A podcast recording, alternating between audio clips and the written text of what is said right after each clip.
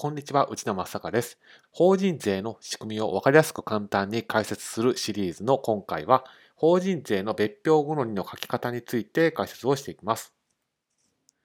まず、納税中等金未納法人税ってそもそも何なのかをおさらいしておきます。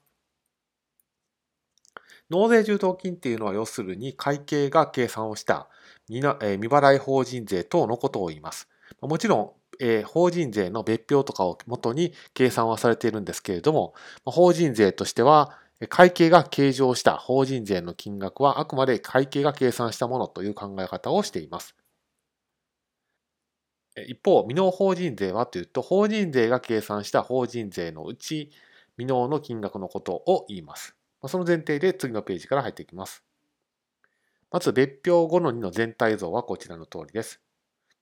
位置づけとしましては、法人税版の租税効果の明細になっていまして、上半分と下半分からなっています。そして上半分については、法人税、住民税、事業税などの、まあ、当期1年間の推移をまとめています。今回はそのうち上半分の法人税の部分を取り扱います。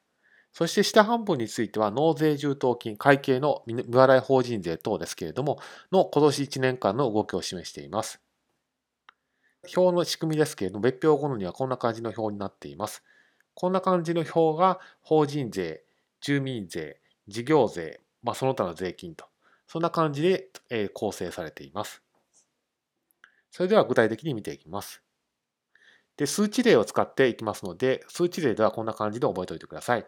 機種現在の未納法人税の金額が400円で、そのまま登記中に納付されました。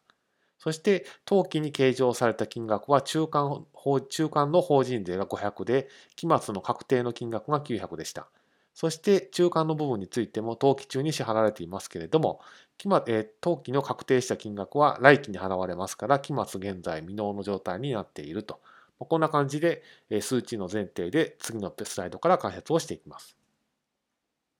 はい、まず前期の部分です。まず前期の確定申告で納付する法人税ですけれども、会計は未払い法人税等に含められて計上されています。ですから、機種現在の未納税額の欄は、別表後の1の左端の列の未納法人税の金額と一致をする関係になります。そして、登記中に未払い法人税等を取り崩して払っていますから、納税充当金取り崩しという欄に書かれることになります。結果、期末現在で未納法人税の金額、前期の確定申告に関する部分については残高がゼロになりますから、右端の列はゼロということになります。当期の中間納付の分の法人税ですけれども、会計では法人税、住民税及び事業税という費用勘定に計上した上で、未払い計上することなく納税していますから、えー、期末の現在の未納税額の欄は当然ゼロになって、登記中の納付税額という欄の損金経理による納付という欄に金額を書きます。これはつまり、えー、会計的に言うと、費用として計上した上で、えー、納税してますよという意味になります。損金経理による納付っていう欄に金額が入っているということは、会計で言うと、えー、法人税等みたいな感じの費用勘定に含めて会計処理を納税がされていますよということを意味しています。そして、結果、当期末に残高はありませんから、右端の列は0になります。当期末の確定申告書を提出する当期の未払い法人税ですけれども、当期に発生した税額ですけれども、期末現在まだ払っていないという意味で、右端に900というふうに書きます。そして、右端の列は別表後の位置の一番右端の列の未納法人税の金額と一致すると。以上をまとめますと、こんな感じになります。